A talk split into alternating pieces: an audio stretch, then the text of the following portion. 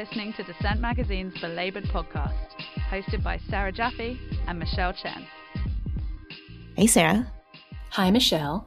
And welcome to Belabored episode 213. In this edition, we are talking to Alex Hanna of the newly formed Union at Google. But first, the news. The COVID 19 pandemic has been devastating for workers, and the relief measures that have come down from the federal government have fallen far short of what's needed to keep people afloat through this crisis. However, one small bright spot is the Families First Coronavirus Response Act legislation passed last March. It brought a significant expansion of paid leave for many workplaces. It provides two weeks of emergency paid leave time for employees who've been directly affected by COVID 19 in firms that have fewer than 500 workers. In addition, parents can get up to 12 weeks of paid leave at two thirds of their normal pay, up to a cap. If they've had to stay home with their kids due to COVID 19 related closures of schools and childcare providers.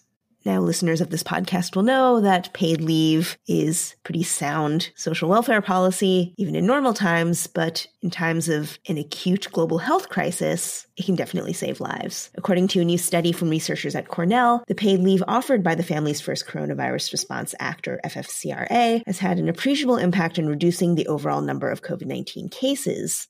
Using a sample of states where workers gained paid leave through the FFCRA, the researchers found that giving workers the option of staying home without having to lose all of their income during their time off helped prevent the spread of the virus, resulting in around 400 fewer confirmed cases per day per state. The researchers found that, quote, this estimate translates into roughly one prevented case per day per 1,300 workers who had newly gained the option to take up to two weeks of paid sick leave, unquote. Unfortunately, federal legislation that would provide workers with universal paid family leave on a permanent basis has idled in Congress for years. I talked to a co author of the study, Nicholas Ziebarth, about what the findings tell us about how expanding paid leave can affect the workforce and public health. Our recent findings on the emergency sick leave provision of the FFCRA Act shows that um, in states where workers gained access to paid sick leave for the first time, we had 400 fewer cases, confirmed cases per day. So for the totality of states where workers gained access to paid sick leave for the first time because of this act, this bipartisan federal act, um, we found a reduction of about 15,000. Um, and the data is as of March, so April, beginning of May, so in the first wave of the flu. And our title is um, that emergency sick leave provision uh, helped to flatten the curve. And so we we argue that this is true, and we have a bunch of other evidence from former research that access to paid sick leave reduces the likelihood that people go to work sick and spread diseases and helps to reduce infection rates also during the common flu season. And um, so, in total, there's a lot of evidence, in my opinion, that that's the case. That was Nicholas Ziebarth, researcher at Cornell University on paid leave and the pandemic. This week, the United Kingdom headed back into national lockdown, but it appeared for a little while that the public schools would be exempt and would be remaining open, even as viral transmission skyrocketed again and a new, more contagious, theoretically, strain of the virus appeared. So it was, you probably aren't surprised to hear from me, teacher organizing that helped change their minds. And so we are talking to James Kerr, a teacher in London and a member of the National Education Union. So, yeah, can you start out by introducing yourself and where you work? Uh, so, my name is James Kerr. I'm a secondary school English teacher and I work in a school in Lewisham in South London. Excellent. So, give our listeners who are not in the UK and this not familiar with this a little bit of a timeline in terms of when the schools first closed down last spring, when things reopened, and the sort of struggle that's been going on about it since. So the pandemic hit London in mid March of 2020, um, and um, it began with actually particularly school students coming back from trips in the north of Italy um, and started to spread quite quickly in schools in London. Um, and schools were closed uh, quite quickly uh, in March uh, as the pandemic developed. But a lot of that came off the back of um, school groups like mine organising, um, making demands in terms of basic safety requirements, uh, safe levels of staffing, uh, and eventually the UK was um, was put into a lockdown that lasted for most of the summer term. The Conservative government uh, muted the idea of bringing back all primary schools in the summer term, um, but that was uh, that was pushed back by uh, a lot of organising, some quite big national mobilisations on you know kind of uh, very big Zoom calls. Um, and there was a very limited opening of schools at the end of the summer term, bringing back some of the exam groups, but in much smaller numbers and in a much kind of uh, much more you know strict and disciplined way. Um, but then over the summer months, as the virus subsided, uh, the Conservatives uh, made it their mission to reopen schools fully in the autumn, at the beginning of the autumn term. Um, obviously, very concerned about the impact uh, that school closures have on the economy and the ability for them to try and, uh, you know, get their velocity of circulation back up again, get businesses open, get people back to work. Um, and so we didn't really see a major battle at the beginning of the autumn term uh, over school safety, although many of us were campaigning over the summer um, out on the streets uh, and raising some of the demands around testing and uh, and um, uh, you know kind of risk assessments being fit for purpose. Um, but then over the autumn term, things really started to worsen. We saw the virus spreading, uh, and now the new variant um, appear in uh, the UK as well um, and a very chaotic um, you know, situation where we saw a lot of schools uh, forced into partial closures, groups self isolating for a whole period of time, staff off sick, uh, and in some cases, um, some fatalities as well. And that took us to just before Christmas when uh, some of the councils in London, so the neighbouring council to mine, Greenwich, um, put out a statement uh, to say that they were going to move all schools to remote online learning for the last week. The government threatened them with legal action um, and forced them to stay open. And then, literally a few days later, um, announced a uh, that they were moving London into what they call Tier Four, so almost a kind of mini lockdown. None of us were able to see family or friends over the Christmas period but they still doubled down on this idea they were going to fully reopen uh, in January, and that was when the organising really kicked in, uh, and we saw. Um, firstly, primary schools were expected to come back on Monday. Uh, lots of primary school groups uh, submitted letters to their head teacher, um, raising the serious and imminent danger um, and citing kind of important bits of health and safety legislation in the UK. Um, and eventually the government were forced back on that and forced to concede and include schools within the uh, within the full lockdown uh, of what we see uh, at the moment. Yeah, so the teachers organizing clearly in sort of several moments, but particularly right now, has led the government in terms of forcing the schools closed. Um, so, talk a little bit more about the organizing that's been going on, the tactics that were used, I know that there's been membership surges within the NEU since the pandemic began, but again, it seems like that really ramped up over the last couple of weeks.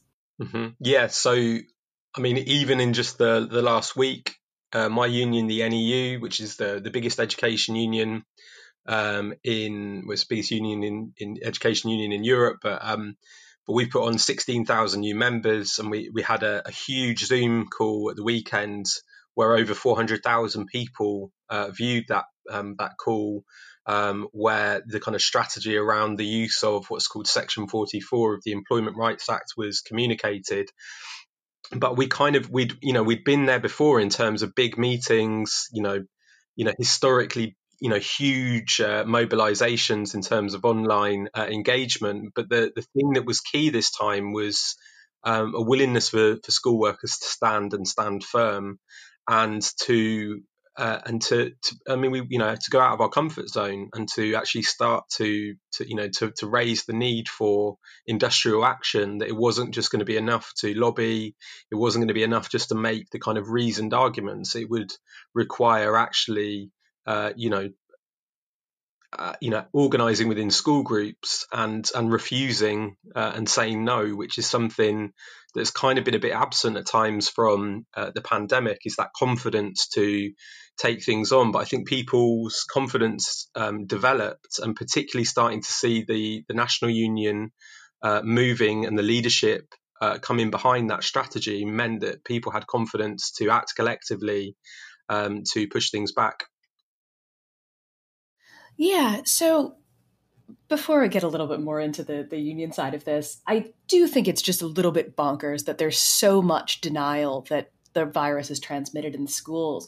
And I just wondered, like, what are your thoughts on that? Why, why are people in such denial that this happens?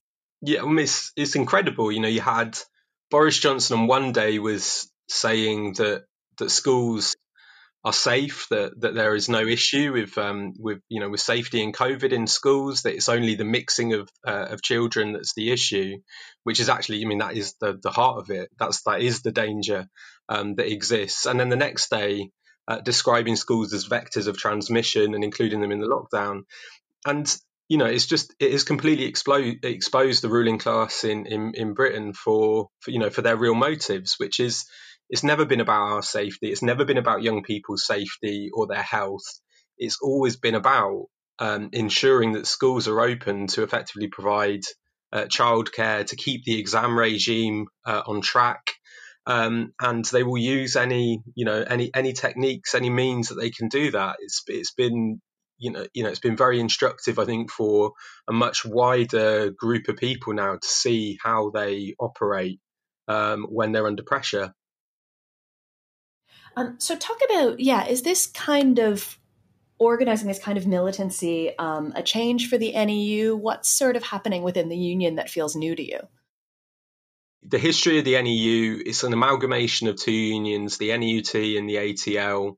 Um, the NU, NUT always had a, a, tradition and a reputation as being a militant, uh, you know, kind of left-led union. The ATL maybe less so.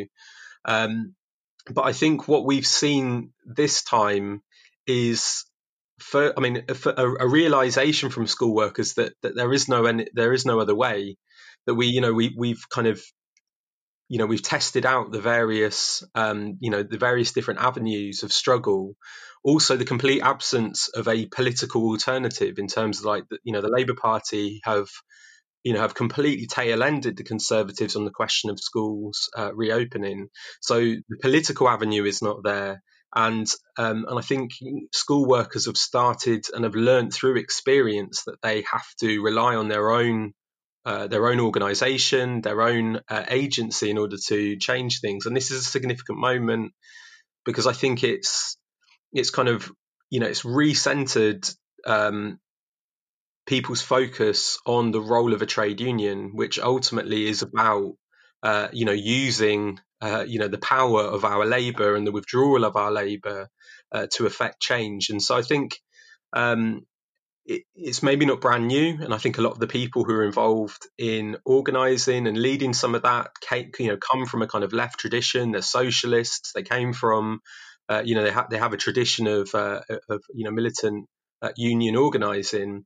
But I think what is really crucial is is that now there is a much much uh, broader base, a broader layer of people within the union uh, who who see that as essential for developing, uh, you know, developing ourselves as a as a serious uh, force that can actually shape uh, education and shape the workplace. Yeah. Yeah. So, one of the things that's, of course, been really important in the US with teacher organizing has been parent and, and student solidarity. Um, can you talk a little bit about the support that teachers got around this from parents and, and the community? Yeah, I mean, it's been a really important part of it because the Conservatives have tried to drive a wedge between um, between education workers and, uh, and and families and parents, and I think there is you know there's a recognition. I mean, firstly, the fact that the Conservatives have have presided over such a botched response to the pandemic uh, in the first place has really undermined their standing, uh, you know, with um, you know particularly working class communities around uh, the country. Um, but the parental aspect of things um, has been, I mean, there has been a kind of certain separation. Uh, you know, there has been a, a, a kind of lively um, an energetic um, campaign uh, amongst parents boycotting the reopening of schools. But what we saw in the autumn was the Conservatives changed their policy away from the idea that that, that families can make their own decision whether their children went into schools uh, or not, and instead you know started to raise the the prospect of fines uh, and, and pressure on, on on on families. So I think a lot of a lot of people, uh, and and it came out in a lot of the kind of opinion polls that showed a majority of support for schools to be included in the lockdown. I think there was a recognition that what we were doing uh, as a union was based on you know the the genuine interests of our communities. It wasn't about trying to score political points for the government. Um, but I think we've still got work to do. I think we've got to, as a union, we've got to now develop our program uh, you, know, obviously the schools being closed takes away the immediate, you know, burden of, um, you know, the question of, of, of, safety of being around, you know, literally thousands of different uh, households every day. But that burden has been transferred. It's been transferred to working class families in particular. You know, schools are places where, you know, a lot of children uh, receive, you know, free school meals. Um, they are places where they can access resources that they maybe don't have at home. Uh, so we now need to campaign for for for a better deal for you know for, for the whole of the population. It's not just a kind of sectoral issue of whether uh, you know we're all right as education workers. It has to now be about uh, developing that further and winning a, a, you know a fair deal for for communities and trying to actually roll back the the brutal austerity that we've seen uh, over the last decade and more uh, in Britain because this pandemic has really exposed actually what we've lost in terms of services, uh, you know, in terms of um, you know the situation with the gig economy and the kind of precarious nature of life uh, at the moment. So, so uh, you know, I think there is a, a broad base of support for what the union is doing, but that that will be tested and that will be put under strain, uh, and that can only be answered by having a, a more developed political program. Yeah. Yeah, and you sort of answered my my last question, which was going to be what comes next. And of course, you also mentioned that the Labour Party, since at least since Rebecca Long Bailey got sacked, um, seems pretty uninterested in supporting unions at all, and particularly teachers. Um, so, yeah, I mean, what are you thinking that is going to be, I guess, next steps for you and your school group and, and the union more broadly in the next few months? Well, I think the first thing is that obviously the pandemic is not over. We've won some space and time in the sense that schools are going to be closed at least until the February half term.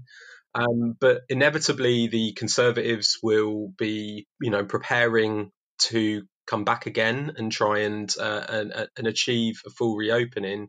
But actually, even even during this so-called lockdown, we're still seeing, you know, we're still seeing head teachers calling staff to come into you know into school buildings to deliver remote learning uh, on site.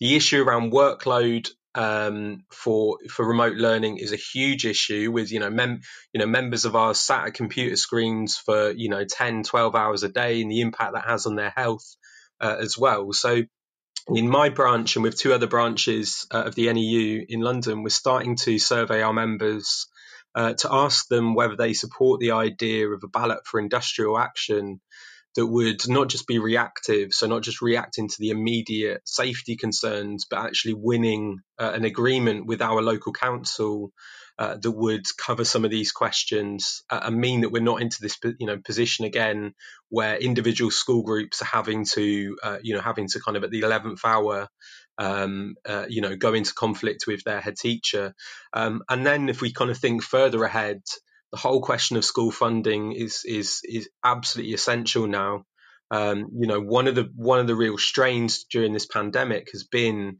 the you know the, the the you know the absence of, of levels of staffing that are adequate, the kind of resources that are needed, lower class sizes, so students can actually be properly supported. Um, so you know that kind of militancy, that taste for action, that recognition that we can we can actually have an impact if we collectivize these issues. We now need to turn that into uh, uh, something that is part and parcel of everything we do uh, in our work. Um, so yeah, so that's you know that's kind of that's what look, that's what it looks like. I think at the moment in Britain, we've got the kind of immediate uh, questions around the pandemic, and the, the vaccine will have a certain impact uh, over the next few months. Uh, we hope in in bringing that to a close, but there will be the massive, que- you know, the question of who pays for the pandemic as well. You know, Uh, we've already been told that we're not going to receive a pay rise this year. There's going to be another freeze in public sector pay. Uh, you know, those of us who live uh, in places like London, where the you know the cost of living is incredibly high, uh, know that, that, that's not a pay freeze. It's very much a pay cut as well. So, know, so all of these, all of the issues that were bubbling away before the pandemic uh, and might have been pushed to the sidelines slightly, uh, you know, by the, these immediate questions around health and safety will very much come back onto the agenda uh, um, very quickly. That was James Kerr, and we will put more links to information about this up at the Dissent website, dissentmagazine.org.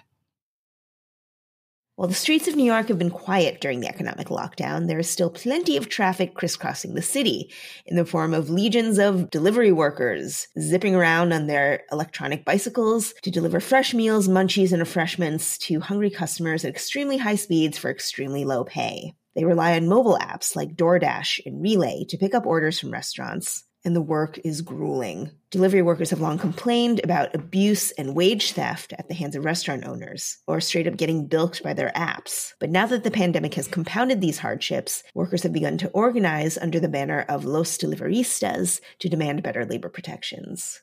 Many of them are undocumented immigrants from Central America, so they are disenfranchised on many levels. But the public health crisis has prompted them to wage an unprecedented campaign for fair pay and humane working conditions. They are working with the Workers' Justice Project, which helps low wage workers organize in the city, and they are pressuring the city government to do more to compel restaurants to offer basic provisions, such as places where workers can safely wait between deliveries or bathroom access. I talked to Gustavo Ajche, one of the workers who's currently organizing with Los Deliveristas, about their plans for bringing pressure to bear on the city. The factors that motivated us to organize are the working conditions that we're experiencing under the app and in times of coronavirus. When the pandemic started, um, how did it change your working conditions? Las condiciones de trabajo so the conditions are are different. but first, I, I must explain that there has always been irregularities with the app, especially um, around the payment. Propinas, las irregularidades en cuestión de pagos, pero durante. However, the pandemic has just made things more complicated for us, making it harder for us to access to um, bathrooms, access to um, closed door um, public spaces, you know, not being able to use a bathroom during the pandemic or uh, working under harsh cold weather conditions without being able to have access to safe spaces to rest. Did you work together? Um, did you communicate over mobile first, or um, like what kind of communication did you have? Uh, because it's hard to organize like in the middle of a pandemic.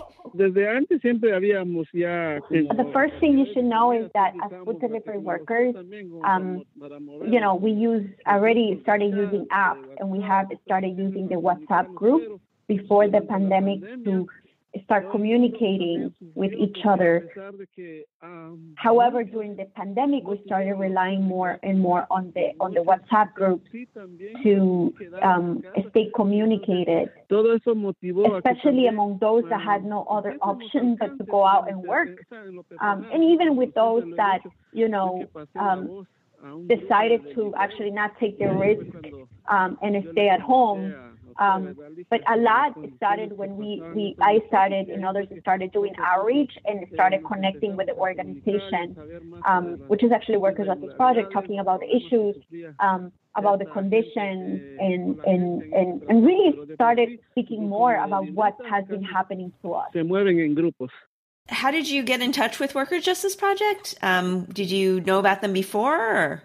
First of all, I, you should know that I am a member of the organization for many, many years in 2004. But during the pandemic, it was the organization that was supporting the community, and I started volunteering more actively, doing the cash relief, and I was the one who started bringing delivery workers into the organization so they can get benefits, and that's how we started connecting everybody. Can you talk about the app that you use and um, your relationship to the restaurants that you work for? Um, is it are you consistently uh, working for one restaurant? Are you working for different restaurants every day? Or how does it work with the app? Las aplicaciones han venido the app has, has changed our reality and our relationship with the restaurant. The core of this is that the app have taken away our relationship with the restaurant and started naming us as independent contractors, but actually treat us as workers. Y eso ha cambiado drásticamente so my reality right now is that I no longer work directly for the restaurant.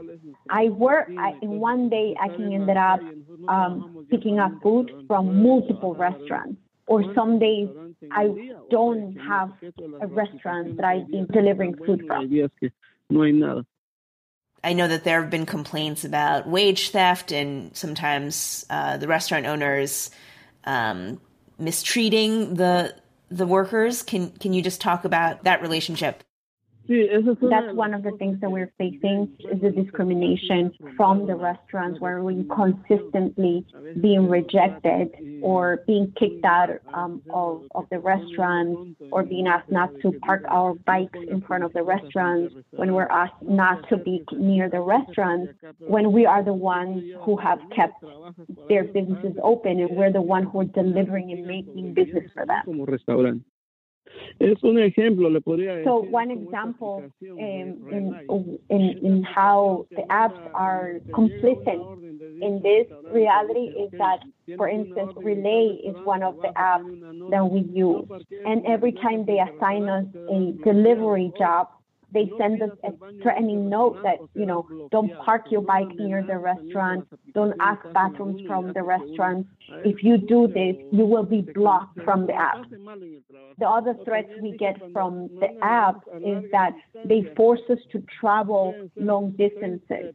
And if we decide not to take those jobs, they threaten that they will block us from the system. Can you talk about what you hope the city government does for um, the workers? What kinds of protections you want? Okay, eh, desde que empezó. Our group has already started reaching out city council members.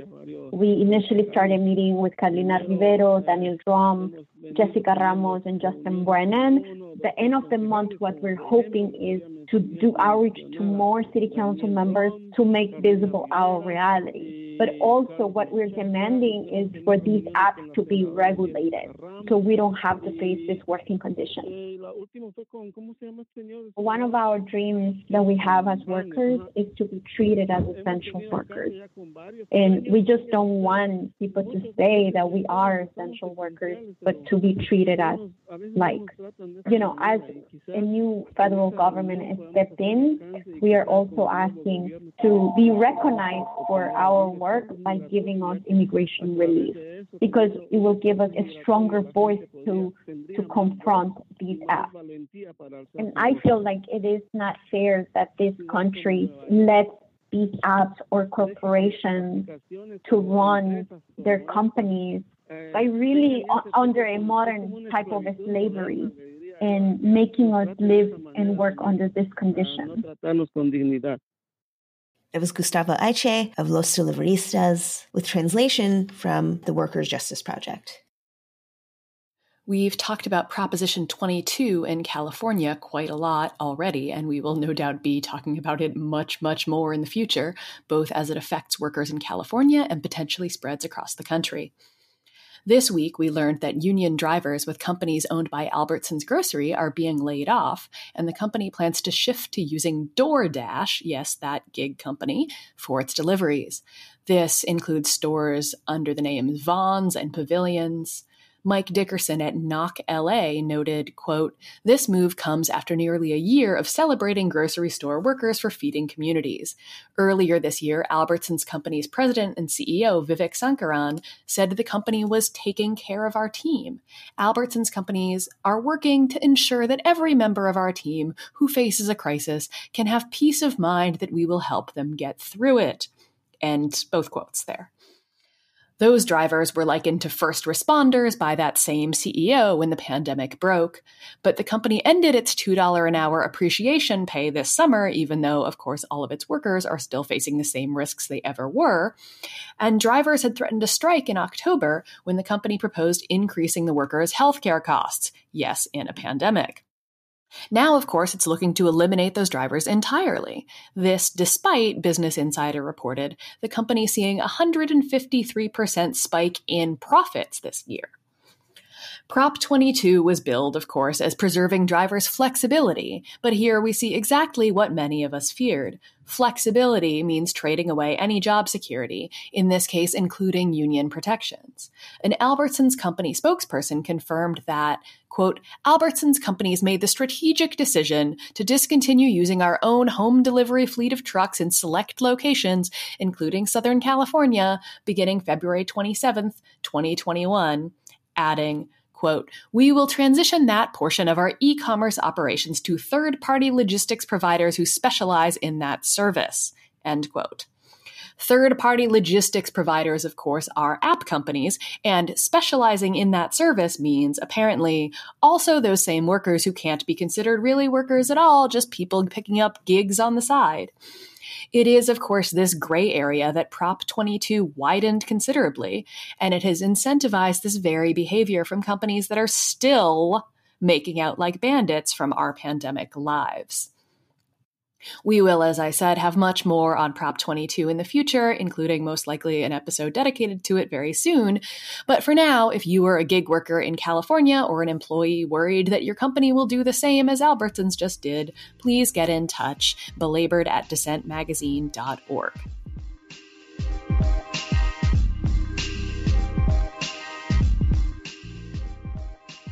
This Monday, a new and exciting union experiment went public the Alphabet Workers Union. Alphabet, in case you've not been paying attention as they took over our lives, is the parent company of Google. And the union plans to organize workers across the company, including temps, vendors, and contractors, as well as direct employees part of the Communications Workers of America, CWA, plan to organize in the tech sector, which is named the Coalition to Organize Digital Employees, or CODE. The Alphabet workers are affiliated with CWA Local 1440, and its members are voluntarily paying dues. Of course, right now, the Alphabet Workers Union only represents a tiny fraction of Google's total staff, but nevertheless, it's a shot across the bow at one of the most powerful companies in the world, and another experiment in organizing at a time when traditional unionism is getting its butt kicked. And luckily for Belabored, one of the Alphabet Unionists is a longtime friend of the show. You may know her from my first book, Necessary Trouble, where she was featured at the time as a leader of the Graduate Workers Union at the University of Wisconsin at Madison during the Wisconsin Act 10 uprising. Now she works at Google and she is here with us to talk about the union effort there. I am talking, of course, about our friend Alex Hanna. Alex, welcome to Belabored. Um, you have been a unionist for a long time now in various capacities. Um, so, start out by telling us how the Alphabet Union is different from previous unions you've been involved with. Sure. So, thanks for inviting me. I appreciate being here. So, the Alphabet Union is a solidarity union. And so that makes it different because it is not a contract based union. So it's a union that's um, based on, you know, what I think is more fundamental to unionism workers coming together and agitating for um, their rights and for workplace democracy and for changes in their workplaces. Um, this, I think, is pretty. I mean, this has happened before. This happened in Wisconsin after Act Ten, uh, and and public sector workers lost the ability to collectively bargain, um, or in the bar for recertification was uh, incredibly high, um, and it was, you know, the, the model is is unique and really applicable for for a company like Google because Google itself is a huge ass company. Um, it is, you know, got 125,000 full time employees and more of that in uh, temps, vendors, and contractors or TVCs. And so to get some kind of regular process, uh, uh, having an election would just be infeasible. and to do it at scale where um, organizers wouldn't be routinely retaliated against um, or shut down or quashed um, would have been really prohibitive. So um, the option was was to do a solid have a solidarity union. And one advantage that that has, it also avoids a lot of these issues with job classifications.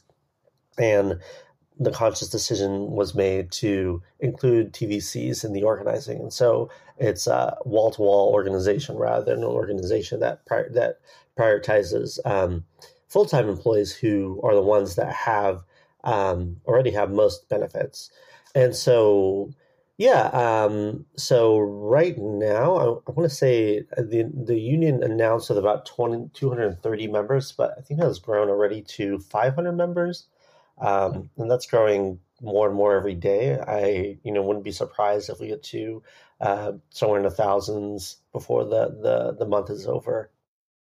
Can you talk about the challenges that the organizers faced in persuading people to sign up, or perhaps there perhaps there were no challenges.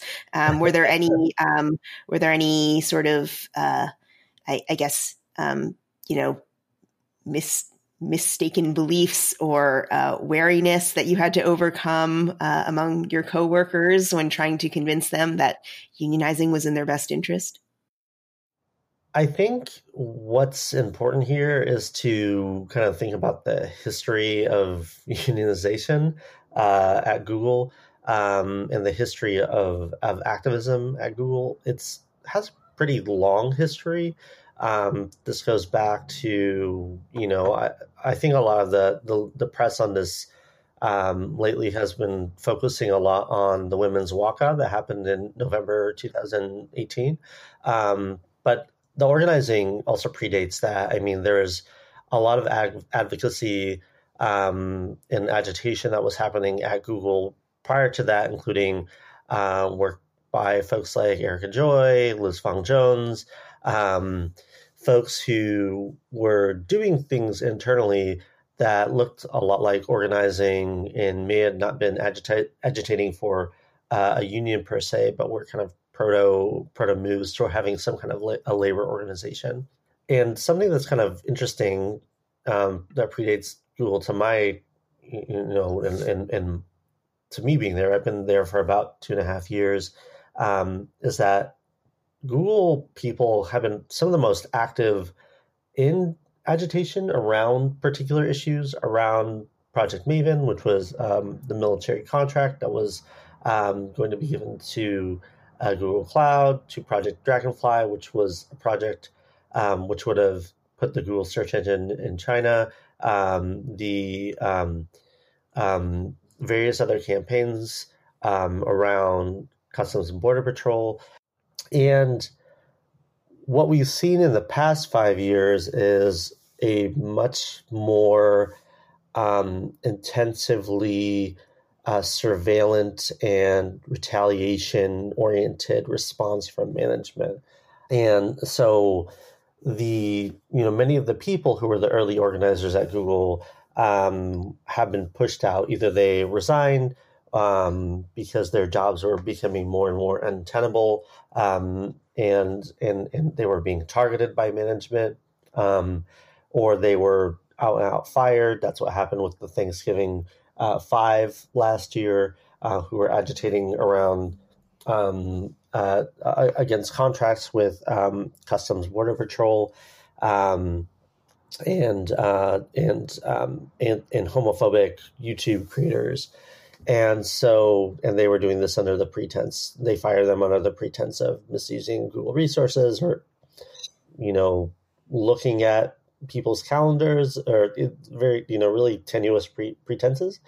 Um, you know, so in terms of the challenges, I mean, the challenge is that you're organizing at a company who's made its, you know, bread and butter um, being a data collection hog, being surveillance of of users, and so they're of course going to turn those tools onto organizers, and so in just setting up the union, I mean the challenges in terms of how do you even identify people? How do you have these conversations? You basically have to move, you know, a lot of these conversations that happen off corporate devices um, for fear of some kind of retaliatory behavior that's coming from management.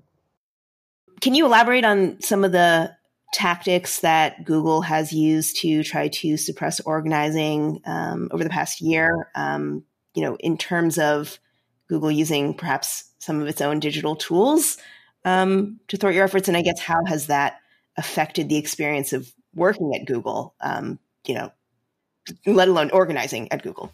Right, right. You know, I come from my graduate employee unionism, which is like the most usually like there's the communication tools that you use and doing that um, are mostly like email and but then also i mean having in-person meetings of course. Um, and like the thing about the when i moved to google what was really unique about it is that this is a company that has like really good communication tools internally. And actually like one of the kind of most interesting organizing devices is this like internal meme board it's called MemeGen, um, and it's it's just you know it's really it's really funny um, because MemeGen is like I I've like as also like a like a scholar of social movements. I found it in like someone who like looks at communica- communicative technologies. I just find it fascinating because it becomes this like area of sort of discourse that that happens. Um, there's also like an internal version of of G uh, Google Plus um, that I don't know a lot about, but it's also this space where like there's a lot of communication and discussion that happens, um, and then internal listservs that kind of cross the company. And so like because it's a company that's so distributed, um, a lot of these communication tools are the things that are relied on for organizing. And so, especially within the, like the past two years, the kind of um, there's been some moves that have really demonstrated how that kind of communication and those venues of organizing have become more and more uh, hostile places. So, for instance, um, there formerly was like an all hands meeting where anybody could basically ask um, questions to the founders, and this is um, you know as as much as one could say that this is you know was um, a venue in which they could actually receive feedback and and answer in, a, in an honest way. This this this somehow predates me. I, I entered kind of as they they, they were phasing this out, um, but they stopped. They basically stopped doing this all hands meeting, this TGIF um, meeting, and or or rather, it has transitioned into one in which they basically only present uh, on products and they don't really talk about any kind of concerns. Um, they they installed this plugin on everybody's machine um, that had some really questionable basis. It was like a community moderation plugin, and then it did things like monitor monitor what events you were creating um, in calendars and like who you were inviting. Um, they were also monitor, monitoring certain listservs um, and and paying attention. And and then they also um, they had hired uh, a union busting firm called IRI um, to um, to uh, basically bust a uh, or monitor a union that was that was formed in in uh, uh, in Pittsburgh of, of TVCs, um, and that and there was some reporting yesterday in Vice about how that company had been used to um, monitor um, uh, a nurses union that was organizing as well and had developed this long list basically targeting particular organizers. Um, so they're they're using kind of a mix of like old school retaliation, like old school surveillance tactics, and also new school ones. In terms of retaliation, um, what they've done in the past is if they don't out and out fire folks like they did with the Thanksgiving Five, and using some thin um, uh, kind of uh, excuse for it, as well as what they did with my former manager Timnit Gebru, um, who was fired in December um, after they said she they said she resigned, uh, even though they clearly fired her. Um, if they don't do that, what they've done is they've found other ways to retaliate by um, giving people uh, uh, poor reviews on their uh, performance reviews um, and giving no justification for that. Um, they've also um, reorged people or uh, reassigned their responsibilities so they just don't have you know the same responsibilities they had before or put them in a corner of the company.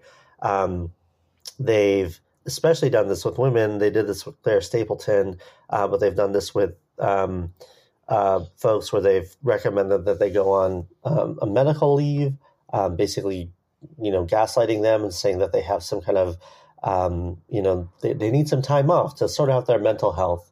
Um, and so, you know, they've done this in various different ways.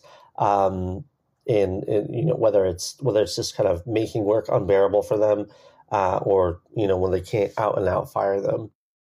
Just bouncing off of the um, the recent controversy surrounding the firing of of Timnit Gebru and the research um, that came out of that. Um, can you talk about how issues of racial diversity and equity uh, in the tech industry uh, might have shaded into some of the attitudes towards organizing at Google? Um, was that a, was that something that came up in the conversations you were having with coworkers? Yeah, I mean, absolutely. And the issue of diversity and inclusion, I don't really like those words because they're kind of corporate buzzwords for any kind of because they don't want to talk about racism. Um, um, my collaborator Ellen Berrey actually has a an article in Slate that I think is titled like I think the title is like diversity is like the word that white people use when they don't want to talk about race. Um, it's and it's and, and it's you know and I mean they, and then they'll kind of they'll they'll be like, well, we want to talk about multiple oppression, and then they kind of you know they're like, yes, we've we know the term intersectionality, and then they like don't know any like don't know what it means, um, or they didn't employ it in a really terrible like diversity training. yeah, diversity trainings, yeah, like the diver, you know, like the whole the whole diversity training industry is like a huge grift, and like um, also is you know a way to like bring in people um, who who run these trainings. Anyway, this is like I don't want to go too far aside, but it's definitely like uh, you know it, it itself has like a, a, an organizing depressing measure. Um, in any case, the so so in terms of, I mean, it's obvious that that tech has this awful issue um, with with representation of of of of black folks, indigenous folks, people of color, um, and also uh, women. Um, and there's also a disparity between full time employees um, who are mostly uh, white or Asian and also the um, TVCs, who are predominantly black and brown, uh, who are women who can't afford to even live in the kind of close to the offices in the Bay Area. Um, and um, so there's this already this huge class disparity that falls clearly on on on racial lines. Um, and you know, it's it's not surprising that some of the most active organizers in the tech labor movement have been um, black and brown folks, have been queer and trans folks, have been women. Um, these are the folks that are having the kind of report constantly the worst working conditions at these companies, um, the kind of playgroundness of um, you know that's portrayed in like movies like um, what was that like Vince Vaughn movie, The Intern or something, um, where there's like slides of Google and everything is like amazing. Um, you know, there there's like constant. You know, this is not the experience of um, of these workers, whether it's in full time roles or in the TVC roles. Um, and so you see a lot more attrition of uh, of black and brown folks in um, in in in that work. So, you know, I think that the thing that I think is has been necessary in this organizing is is recognizing that you know any kind of labor organization that exists at a place like Google needs to be explicitly anti-racist, needs to be explicitly conscious of race, um, and um, needs to engage in a concerted anti-racist critique of the organizations. Um, and so that's something that I think is needs to be emphasized from the beginning. Um, and given that, like, who has been the organizing and in the room the most vocal, it has been prioritized.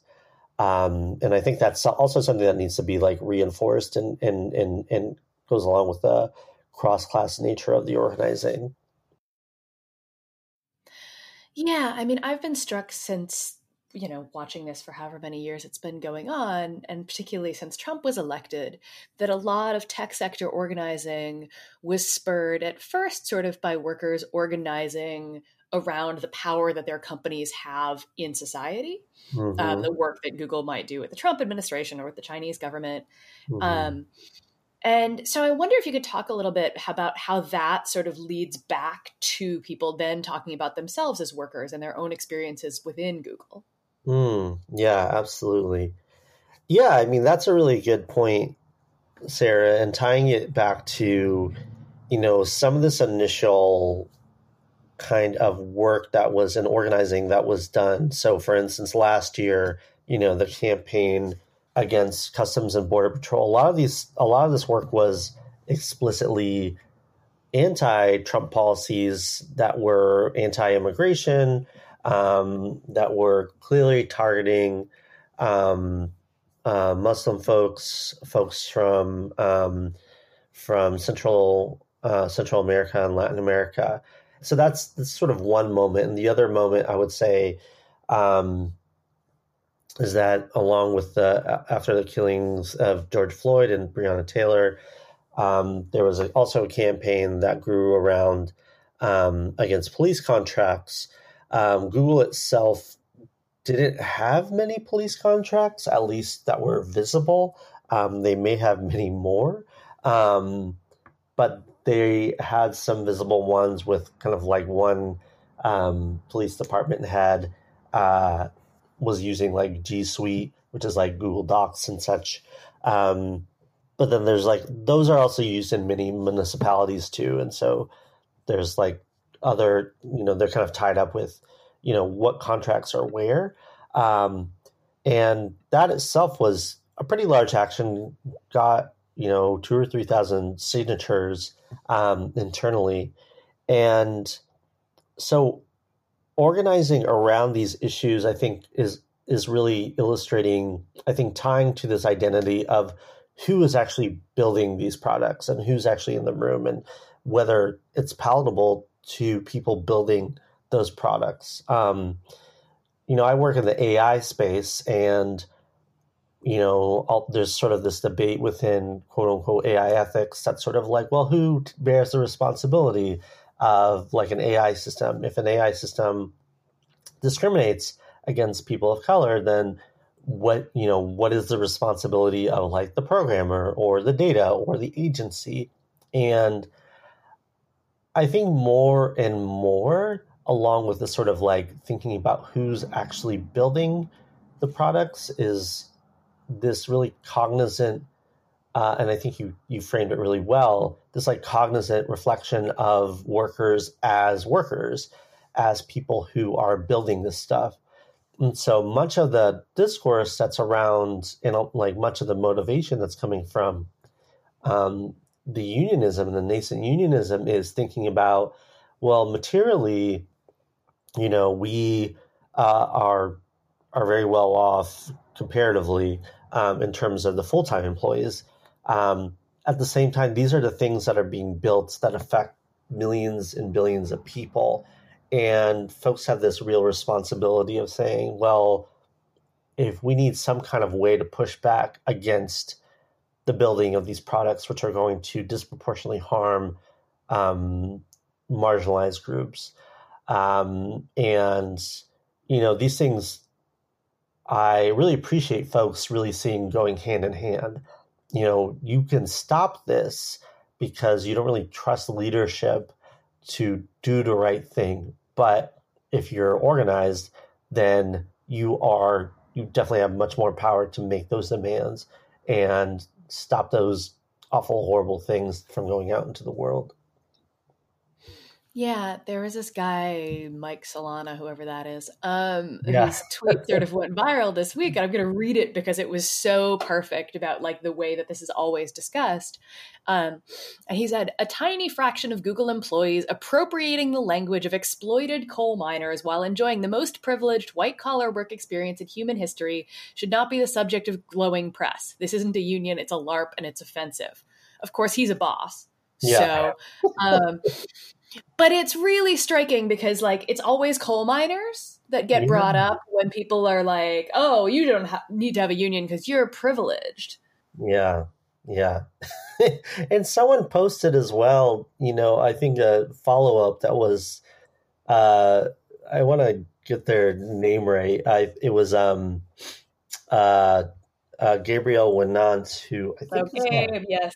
yeah, and he was like people quite literally used to say coal miners weren't workers, and he posts from a, uh, uh, you know, and so yeah, I mean, I think that understanding of, I mean, there's a very narrow understanding of labor, and I mean, this is going to happen with the with the boss classes, right?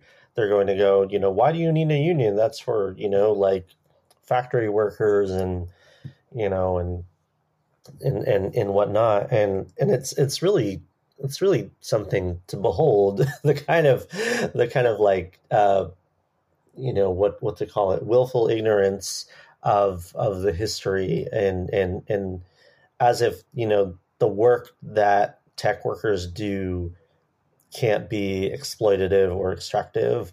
Um and you know like i mean we we we're we're seeing this kind of all over. I mean, this exists across across the industry. I know the games um, games industry is sort of some of the worst repeat offenders of this. So like just the game deadlines of being like work, work, work. You know, wild eighty hour weeks. Um, oh, 80. 80 is a good week. yeah, right, right, and it's just like in just these ridiculous types of of of, of actions. And, and, I mean that, that's not to say even thinking about people who do who basically power AI um, like the the, um, the folks who do uh, data annotation and the folks who do content moderation.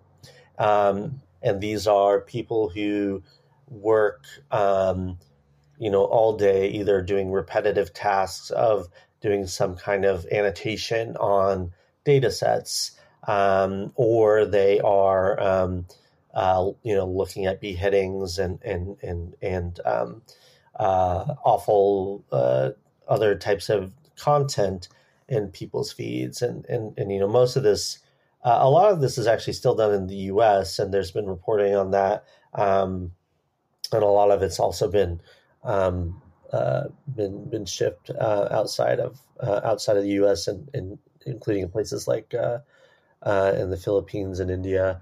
So yeah, so I mean, this is this is like there's this idea and this this sort of you know this this this boss idea that you know there's no need for this this kind of union and i mean that's that's also the sort of same things that you know there's that's an ideology that we also fight against you know that unionism unionism itself is this outdated, corrupt uh, kind of mode. Um, and you know, there's a lot of people who work in at Google who believe that, and you know, not a lot of not a lot of surprise. They tend to be male. They tend to be white or Asian, um, coming from kind of majoritarian groups within um, their countries of origin. Um, or, or, or, or, their heritage, or um, and there's also a caste component to that. Um, um, especially thinking about um, South Asian workers. And so, yeah, I mean, like the people who are basically, you know, some of the strongest anti unionism comes, even though they're ostensibly liberal, um, they have these these strong anti union ideas. Connecting back to that is, of course, talking about organizing with the TVCs, with people who do all the work at Google, whether that's cleaning the offices and serving the food or programming AI.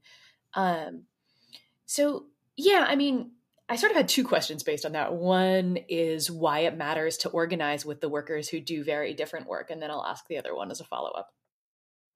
Yeah, I mean, it it makes sense to organize with these workers because these workers are treated routinely as second class workers. They don't have, you know, these are workers who are doing much of the manual work. They also do a lot of the same work as full time employees.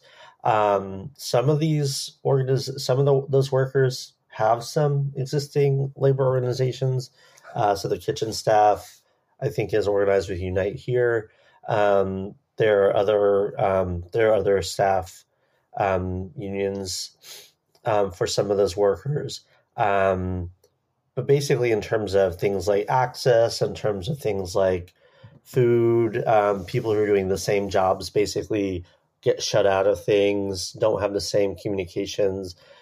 And so the solidarity between groups, I think this is, I mean, I think this is hugely important um, in terms of thinking about where they are in the organization and what they're being denied.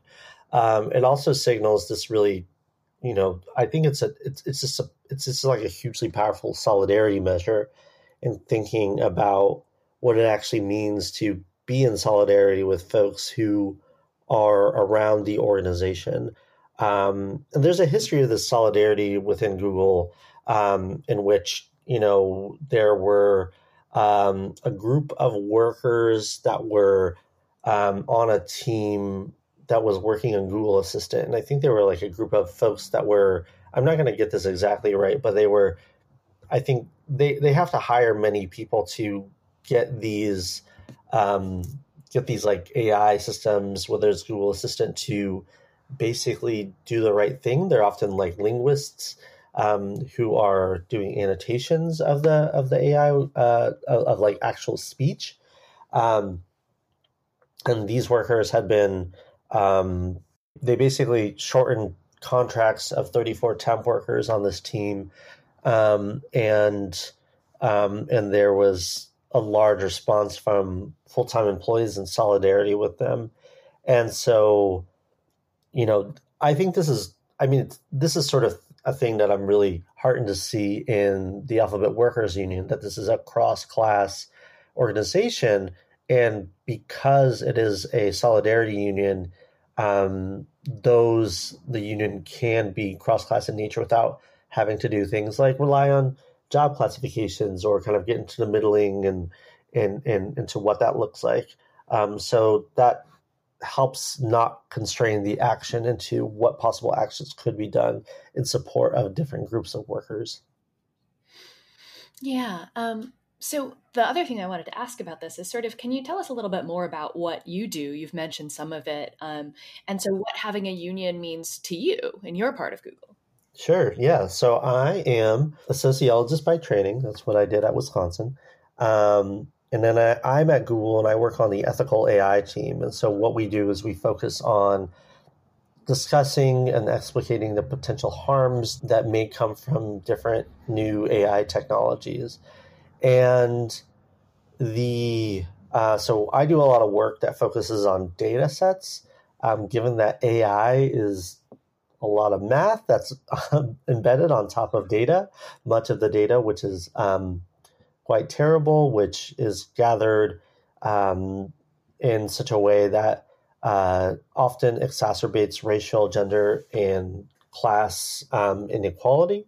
Um, I researched that, and you know the the kinds of things in terms of Timnit Gebru's firing, she had been fired, um, and the kind of ostensible response or the, the, the, the, response that they've given is that she had written this paper on large language models, which are these um, basically like if you think of a model that like um, takes in like one word, it can like spit out a bunch of other words that are somewhat somewhat related. Um, and so they were writing about some of the issues with those models that were uh, including environmental costs and including um, potential for uh, racist language, sexist language, um, which has been shown by a lot of other folks as well. Um, and the argument that they were proffering in that paper is that like we're just developing these really large models that have like these data that like no one knows where it comes from, or we know where it comes from, but we really can't document it, or we need to test it. Um, and then we're putting these things out in the world, and these types of tools are being used in products every day. And so she had been fired for doing this work, and I mean, they say they, this is a cover that they given for. First off, that's an absolutely bunk reason. You don't fire somebody because they write a paper. Um, you know, that's you know that's a bullshit excuse. They had been she had been on their list for quite a while for being a vocal black woman, for being um, advocating for people diversity and inclusion. She had done a lot of work to even get me onto the team because she was saying we need a sociologist who knows sociology to actually talk about social implications of technology.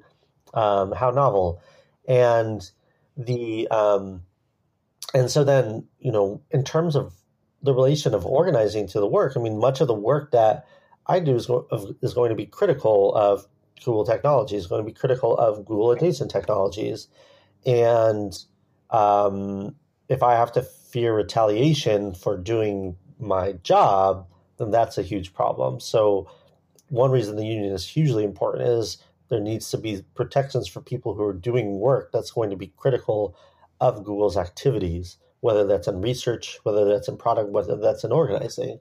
I mean, there needs to be protections, and the balance of power needs to be shifted towards workers inside a company um, who are concerned about what the company is doing. Excellent. Um, so we've we've referred to this a few times, um, but of course, your I know you from your time as the uh, co-president of the TAA in, in Wisconsin, which was, of course, the union that started the uprising way back in um, nine years ago now. Ten. It's it's twenty twenty. It's twenty twenty one. bonkers um 10 years so yeah um wow um but so Right. So in the last 10 years, we've seen more attacks like the ones in Wisconsin on collective bargaining, not just in the public sector, um, although certainly a lot of them in the public sector. Um, so in a time when like there's more interest than has been in a long time in unionizing, but the model of collective bargaining, the NLRB under Trump especially, but I don't have great hopes for it reversing itself entirely under Biden.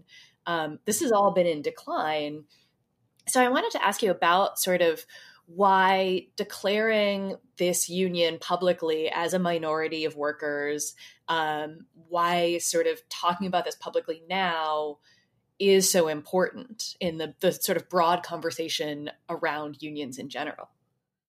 Yeah, I mean, this is this is a great question. I mean, especially in thinking about what kind of environment you're in and you know, going back to the old TAA days, you know, after Act 10 passed, it was kind of a mad rush then to, you know, what what would it look like to actually have a kind of union like the TAA under that kind of legislative environment, um, and um, you know, we had long conversations of whether you know meeting the the totally bonkers uh, recertification um, bar that the Act 10 set was even worth time. And I think, you know, we quickly understood that, you know, you know, this isn't really worth our trouble right here, you know, because, you know, we can, we are still a union. Um, we're still a union that advocates for workers. And while we won't have a contract, we can still act concertedly. And something that I really appreciate from my time with the TAA in coming into um, the Alphabet Workers Union is that the TAA, I think, is one of the most radical, you know, radical unions in Wisconsin. Um, it has a tradition, a long tradition of direct action. It has a tradition of of um, of social movement unionism. It has you know rarely been at you know in contrast to much of the the service unions um, that exist within the state and had been the one that was out in front during the Act 10 protests and the Wisconsin uprising. And the parallels between the two are actually quite stark because the kind of union, the solidarity unionism looks a lot like social movement unionism. Dare I say it is social movement unionism. You don't have a contract on which you can fall back and, and rely.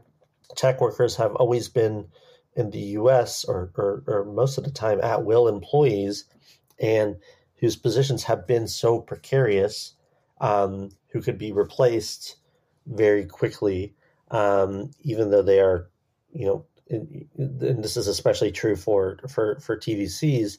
Um, and so the kind of union that you do need is one that is going to be active and a social movement union that's going to primarily be able to achieve gains through direct action, through um, agitation, through organizing. Um, and so it's, you know, it's, it's sort of, you know, almost not surprising to me. Um, and maybe, you know, maybe this is, this is, this is odd to say, but it's, it's almost not surprising to me that we do see uh, unionization effort when unions are, you know, the kind of traditional um, bargaining model uh, is, is is kind of broken and and and, and really um, hard to enforce. Um, because I mean, this is like this is this is the response you need in this sort of environment where it's just kind of it's it's it's so impossible. The bar so high to actually have a legally recognized union. Um, so it, it actually lends itself well to say, well, what we are going to have is some kind of a worker organization that will be organizing in nature, that will be social movement oriented, that's going to focus on the technologies that are being built, that's going to focus on building cross class and anti racist solidarities. Um, you know, it, I, I, I don't want to say it's like you know, a lot of it, it it's taken a lot of work to get there. Um, but it, it it does make sense to me because that's what's going to thrive in this kind of environment. Can you just explain sort of the brass tacks of how uh, a minority union would work at Google, um, given that there's a lack of, you know, formal collective bargaining rights? Um, what kind of tools are in your arsenal to sort of bring pressure to bear um, as a relatively small group within this gigantic organization. And um, you know, you don't have to show all your cards, but um, could you talk about sort of uh, what how you plan to use your power? Yeah, absolutely. I mean, I think there's been a lot of work that's been done already, and the groundwork for this is is huge in terms of you know the one you know ensuring that we have an organization that's able to respond to particular abuses of company power and speaking with a unified voice. I mean, I think that in itself is is is, is huge. Um, I also think that you know right now this because of who we are and where we sit, we also have a lot of um, communicative power. You know, um, and that itself is um, is important. I will say it's not sufficient.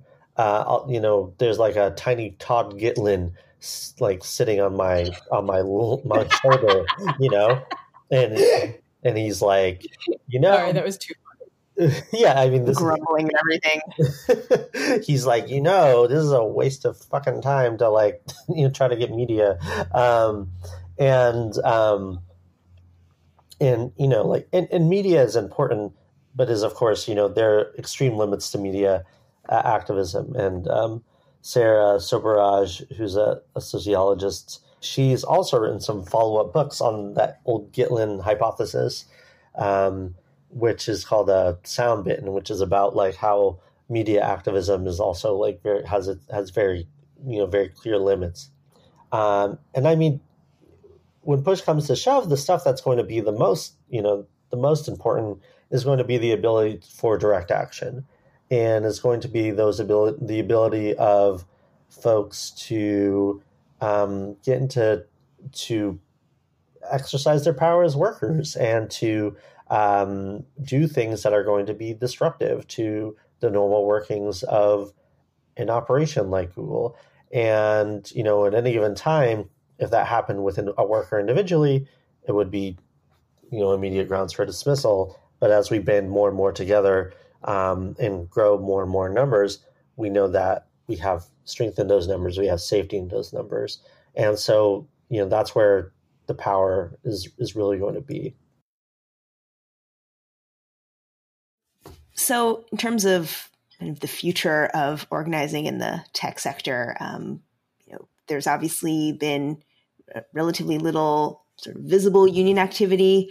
Um, in Silicon Valley. Um, I, I, think Kickstarter is one one notable exception, and um, there have been some organizing efforts, obviously in the gaming industry, and of course, there's been organizing um, and the different tiers of Amazon workers. Mm-hmm. Um, how do you think this initiative that you're involved with um, might influence other workers and other tech sectors? I think we can't understate how important to have a public effort here has been and to come public with this. I think it does illustrate a different kind of model that can exist. And there's been a lot of folks who have written, uh, a lot of folks have called this an experiment. and I think in, in, in, in, many senses it is. Um, we're kind of in new ground, um, but we also follow are following a lot of the work that's been done by other folks have organized have organized like um, the work that's been done uh, by gig workers um, who have led the way in um, in advocating for rights for Uber drivers, for Instacart drivers, and especially under the new regime of Prop 22, you know, in, in, in California, where their legislative environment has become just more and more awful um, now that uh, Uber and, and Lyft can still classify them as independent contract contractors. Um, the and so you know we're seeing these kinds of um, minority unions, solidarity unions coming up. Um, you know, in their case, by necessity. In our case, just because the site is just so huge, um, and so yeah, I mean, I hope this we do see a wave of organizing that happens across the industry. Um, whether it will happen, I think you know time will tell. Um, you know, I think some of the things at play in you know at Google are kind of unique. Um, we'll see if that happens at other huge tech companies like Facebook, Microsoft, uh, Amazon. It's heartening to see that there's been collective actions at all these companies with Microsoft and the advocacy against ICE and and and um, trying to push Microsoft to drop ICE contracts and as well as um, with GitHub um, Amazon and, and, the climate strike that they've been organizing around. Uh, Facebook has been workers have also been very vocal. Um, and I do hope it is a model where folks can take these actions, which are arranged around particular single issues and then tie them into kind of a more robust worker organization.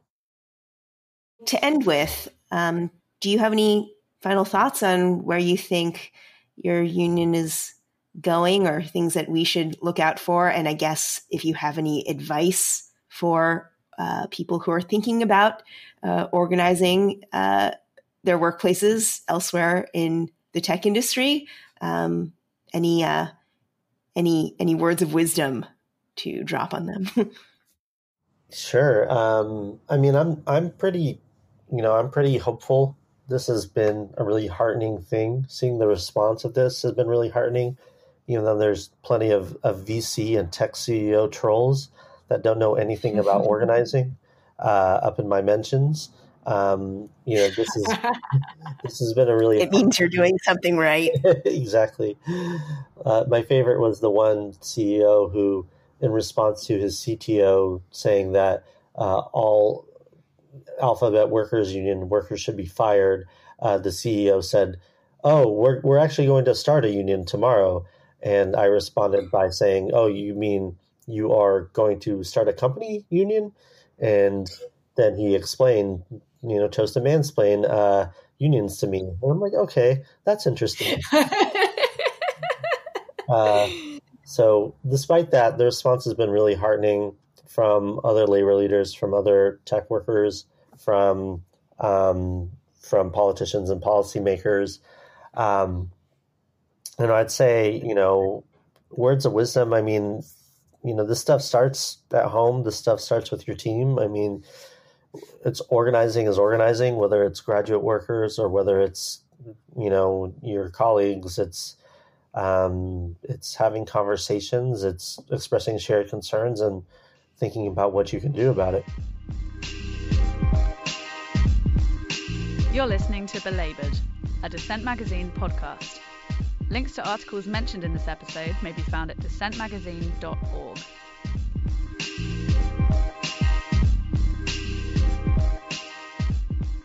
That was Alex Hanna, a sociologist at Google and a member of the newly founded Alphabet Workers Union. And now it's time for ARG. I wish I'd written that.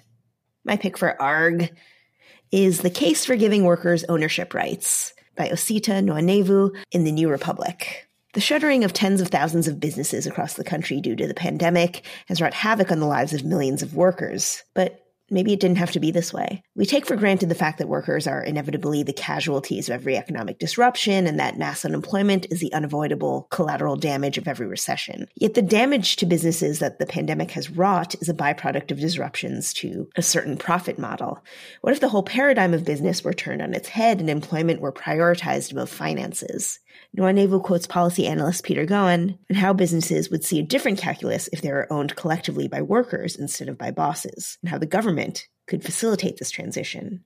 If a company fails and the owners want to bail, Gowan explains, quote, the government can be stepping in and saying even though there's no private owner at this place, the workers might still know about what's going on in their business. They have the expertise, they have the knowledge, they know how to run whatever is being made or whatever services are being provided, and they run it themselves. And that could save a lot of jobs. It could save a lot of livelihoods, and it could create a lot of economic security on a common need for people. Unquote.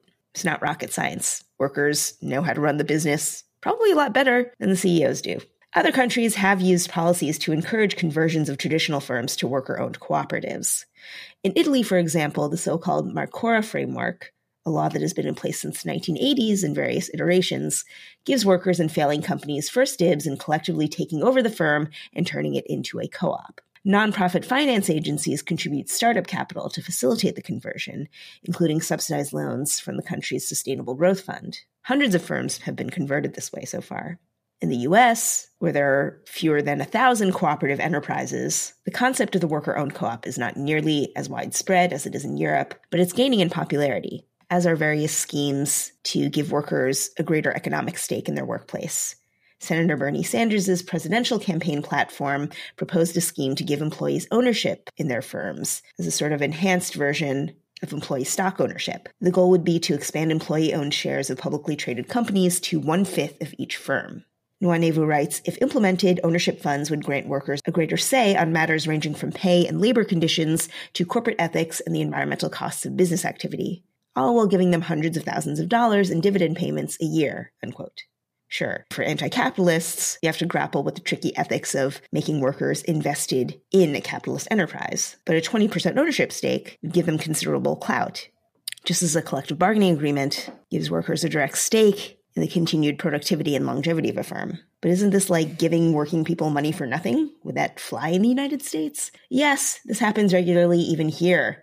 Look at the red state of Alaska and its permanent fund, which dishes out free money each year derived from the state's oil wealth, putting about 1600 bucks in the pockets of each resident. Granted, it's not sustainable to base your society's trust fund on the profits of extractive industries, but Alaska's magic money tree shows that there's enough money sloshing around in corporate coffers that an effective government scheme could capture a fair share of that revenue and redistribute it to workers. Worker ownership expands on this idea of shared equity by giving working people a direct stake in a company's future, not just passively skimming profits with stocks, but giving them, hopefully, leverage to direct how that capital is used. Does this model turn workers into bosses? In a sense, if you're in a co op, it turns workers into co owners. Yet, while cooperatives do hew to a basic business structure within capitalism, they also lack the hierarchical structure of conventional corporations. And since they are worker owned, their bottom line does not simply revolve around generating profits for rich shareholders who never spend a day in that workplace. Ultimately, the worker owned cooperative and worker ownership funds are akin to a form of harm reduction.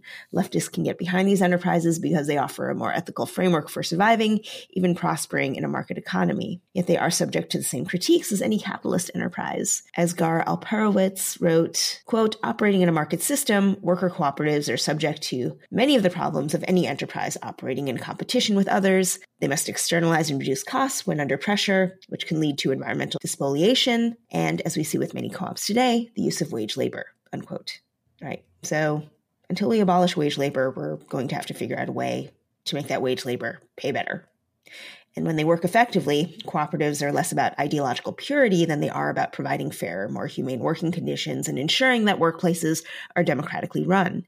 Like unions, which, by the way, can coexist with a cooperative enterprise, they are at best a check on the outsized power of capital and the concentration of wealth and political influence at the top of the economic hierarchy cooperatives may never become a majority of firms, but they do offer a counterweight to the rapacious growth at all costs model, conventional corporations. In the midst of this economic nightmare that we're all living through, worker ownership is an idea worth revisiting when we envision what kind of economy might emerge from the smoldering embers of this pandemic.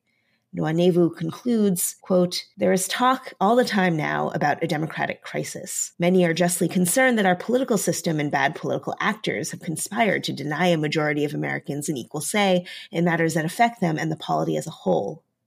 But the same has always been true of our economic system. If democratic values hold enough moral weight to warrant their defense at the ballot box, they're surely worthy of defense at the places where we earn our livings and within an economy that routinely destroys livelihoods. Unquote. Given the sad, chaotic assault on democracy that we witnessed at the Capitol this week, we might want to think about ways to build and protect democracy closer to home. When the economy eventually starts to reconstitute itself after this pandemic, big business will be eager to resurrect the pre COVID status quo. But a labor force that has hit rock bottom could benefit perhaps from a wave of creative destruction by democratizing workplaces or starting new ones through the collective action of workers, by replacing the old business model with a fairer way of working. We won't just be restoring livelihoods, we'll be giving people more power over their lives. So, you know us here at Belabored, always bringing you the good news. Okay, well, it's not that often that there is good union news these days, so we take what we can get. And so for ARG, I wanted to bring you a story by friend of the show, C.M. Lewis, known to you perhaps as one of the editorial collective members at Strikewave, and the author of a piece titled The Stunning Workers' Victory in New Mexico That You Haven't Heard About at In These Times. Stunning victory? We'll take that. It seems that last March, New Mexico's governor signed into law a bill titled HB 364, which was a public sector labor law overhaul.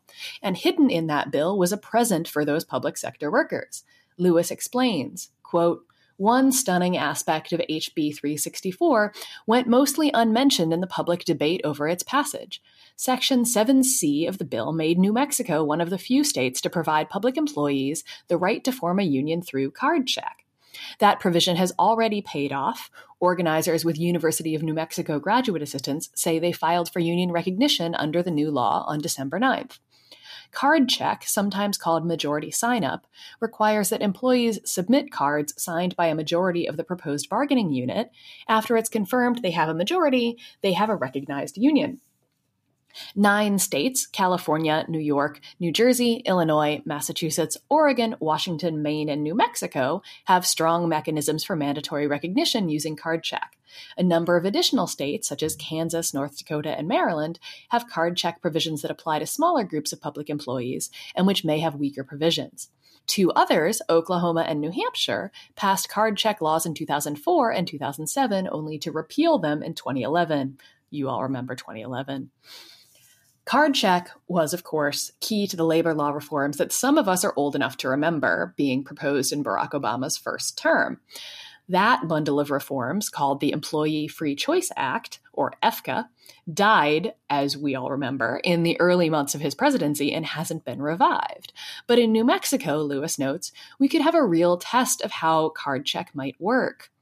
While most of the states that have public sector card check, he notes, didn't see spikes in membership when the provision became law, that's largely because they had high public sector density already.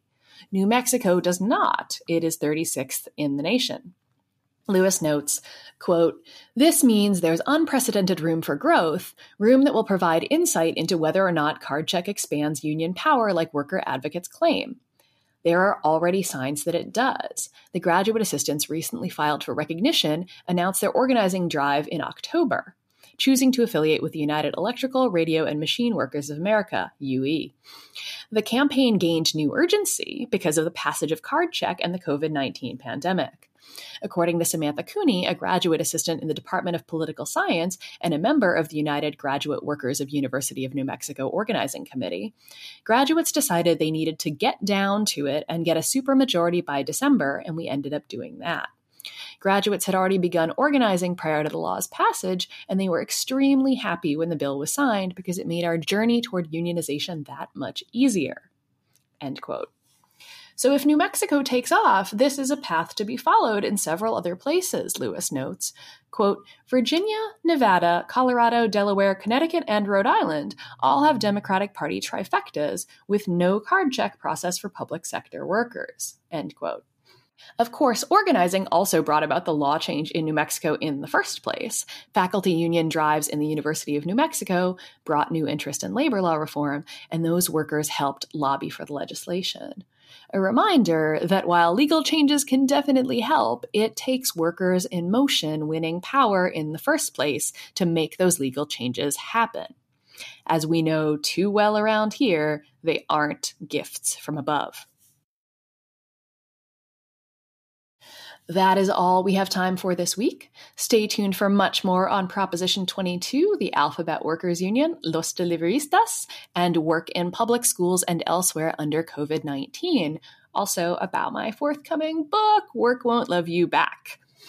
Thanks as always go to the wonderful folks at Dissent who host us from the beginning, to Natasha Lewis and now Colin Kinniburgh for editing us, and most importantly, of course, to you for listening to us, for sharing us with your friends, tweeting about us, talking about us, writing to us, and sharing your stories with us. Special thanks to those of you who are sustaining members of the podcast, either over at the Dissent website, dissentmagazine.org slash belabored, or on our Patreon with shiny new rewards over at patreon.com slash belabored. If you don't have the spare cash right now, we know, but if you do and you're still working and not going out as much because it's a pandemic, um, there are some gorgeous Molly Crabapple worker portraits for the cost of, you know, a beer or two a month.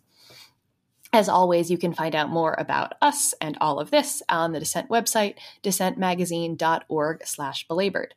If you want to share your story of working under coronavirus or anything else, you can, as always, email us at belabored at dissentmagazine.org. If you are working in delivery or programming, an employee or an independent contractor, or laid off and fighting for unemployment, we want to hear from you.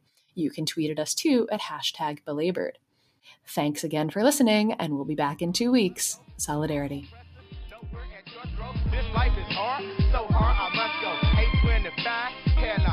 You've been listening to Dissent Magazine's Belabored podcast. For the entire archive of past episodes, visit dissentmagazine.org.